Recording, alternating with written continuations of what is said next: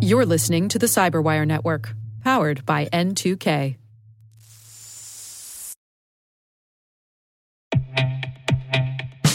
And now, a word from our sponsor, SpyCloud, the leader in operationalizing cybercrime analytics. Traditional threat intelligence is a thing of the past. Cyber criminals are stealing vast amounts of credentials, session cookies, and financial data every day, and it's hard to keep up. SpyCloud is the trusted partner businesses turn to to fully understand their darknet exposure risk and neutralize threats before it's too late. SpyCloud alerts your organization as soon as an employee or customer's data appears on the darknet, so you can act faster than bad actors to prevent cyber attacks like ransomware, session hijacking, account takeover, and online fraud. With insights from the industry's largest repository of recaptured data, protect the digital identities and systems most important to your business. Get your free corporate darknet exposure report at spycloud.com slash cyberwire and see what information criminals have in their hands today. That's spycloud.com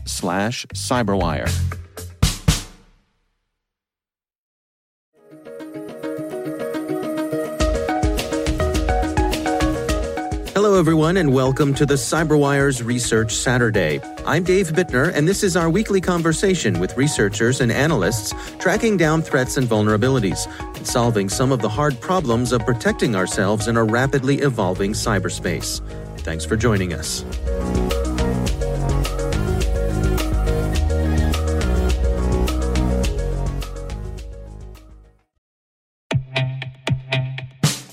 And now, a word from our sponsor, Syxsense. Syxsense provides award winning cloud based automated endpoint and vulnerability management solutions to streamline IT and security operations. With its advanced platform, businesses gain complete visibility and control over their infrastructure, reducing IT and security risks and optimizing operational efficiency. With Syxsense, you'll get real time alerts, risk based vulnerability prioritization and remediations, and an intuitive automation and orchestration engine so you can focus on your core business goals. Confident in the knowledge that your enterprise is secure, compliant, and running smoothly. To learn why enterprises choose Syxsense, visit syxsense.com.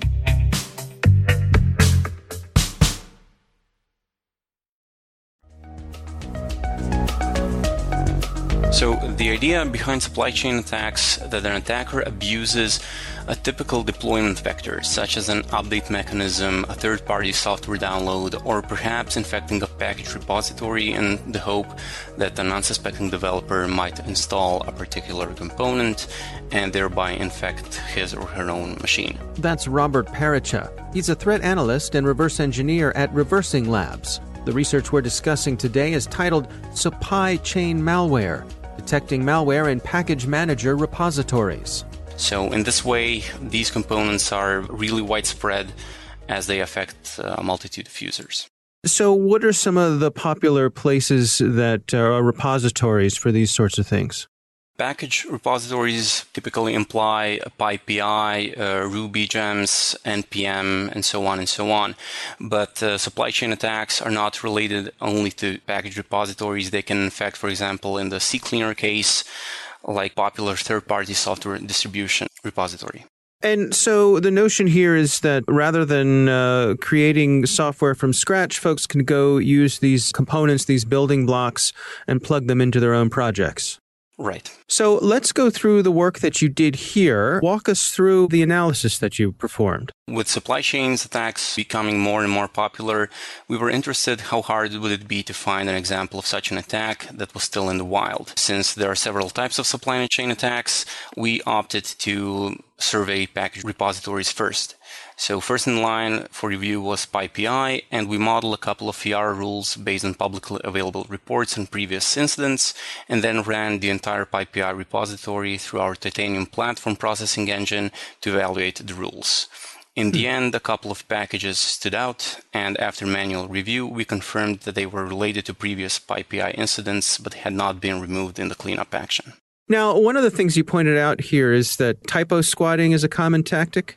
Yes, and uh, package repositories can get infected in a couple of ways. One of them is for malicious actors to add additional code to known widely used packages, but this is hard to achieve because uh, popular packages usually go through an extensive review process, for example, on GitHub through pull requests and so on.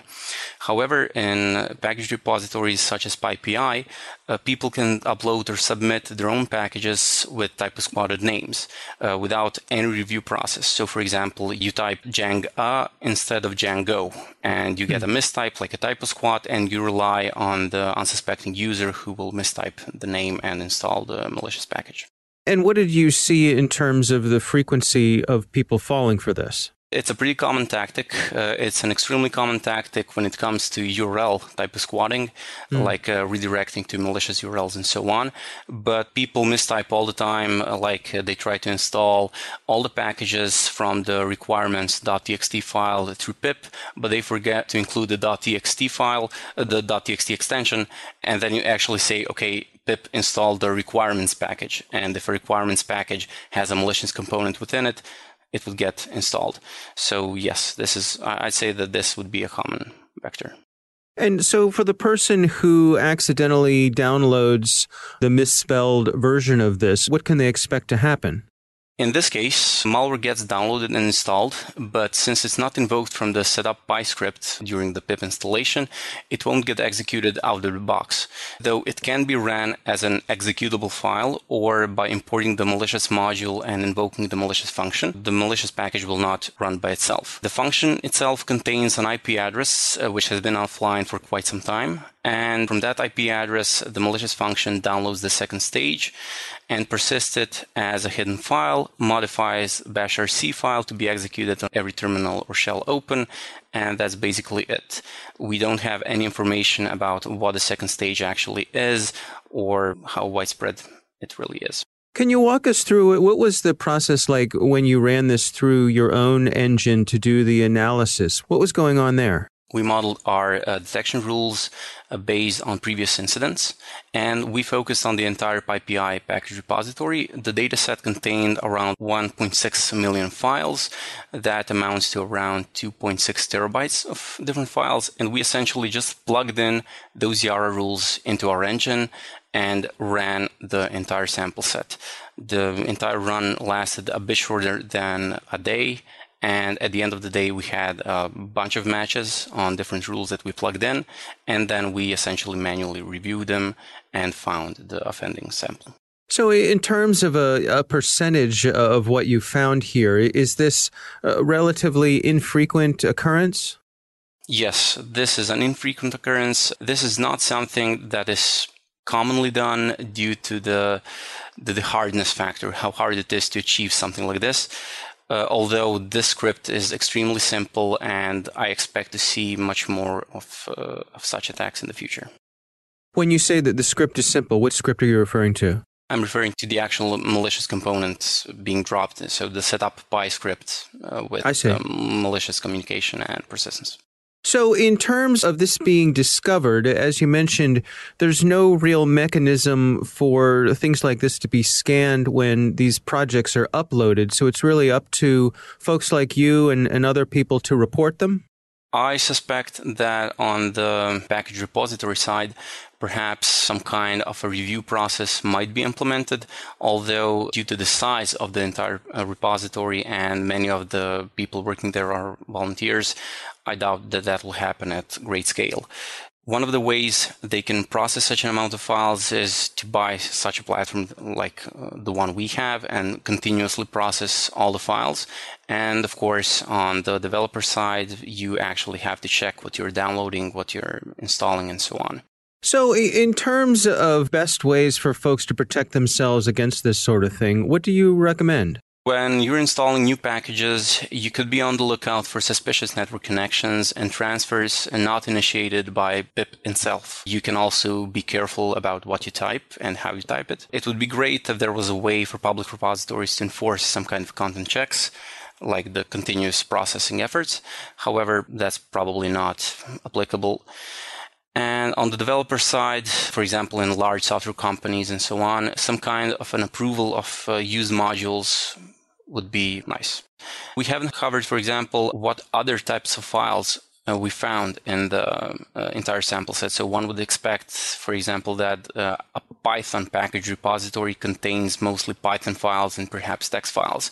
However, we found a couple of executable files for Windows, Linux, uh, Mac OS, and so on and we didn't expect to find such things there. For example, one example is a package that can be used to compare files and see the differences between them.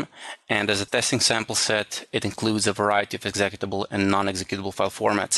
So our engine, when it scanned uh, all those files, it identified them, and we found, like I said, a bunch of executable files, uh, even additional archives, document files, and so on.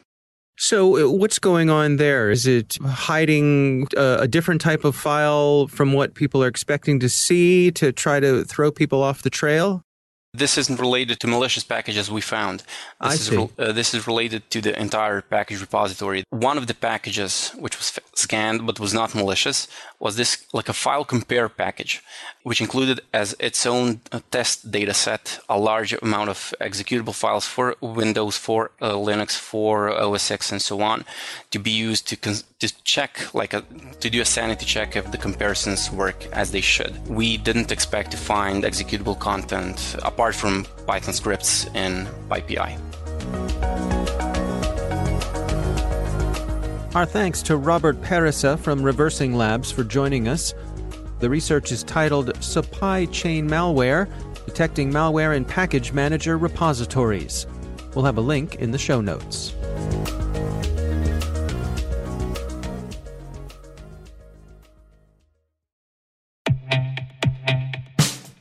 And now, a message from Cyberbit. Mastering cybersecurity is like mastering a sport. You build muscle memory through rigorous practice, then you train as a team to foster cohesion while operating under pressure. Like athletes, cybersecurity professionals thrive on hands on simulation. But traditional courses, certifications, and open source labs won't build you a winning team. You need Cyberbit. Cyberbit offers a hyper realistic simulation environment for your SOC, IR, and C suite to refine your skills, all using the market leading SIEMs, EDRs, firewalls, and WAFs they use every day. Cyberbit is offering Cyberwire listeners a free live fire exercise. Sign up your team now at cyberbit.com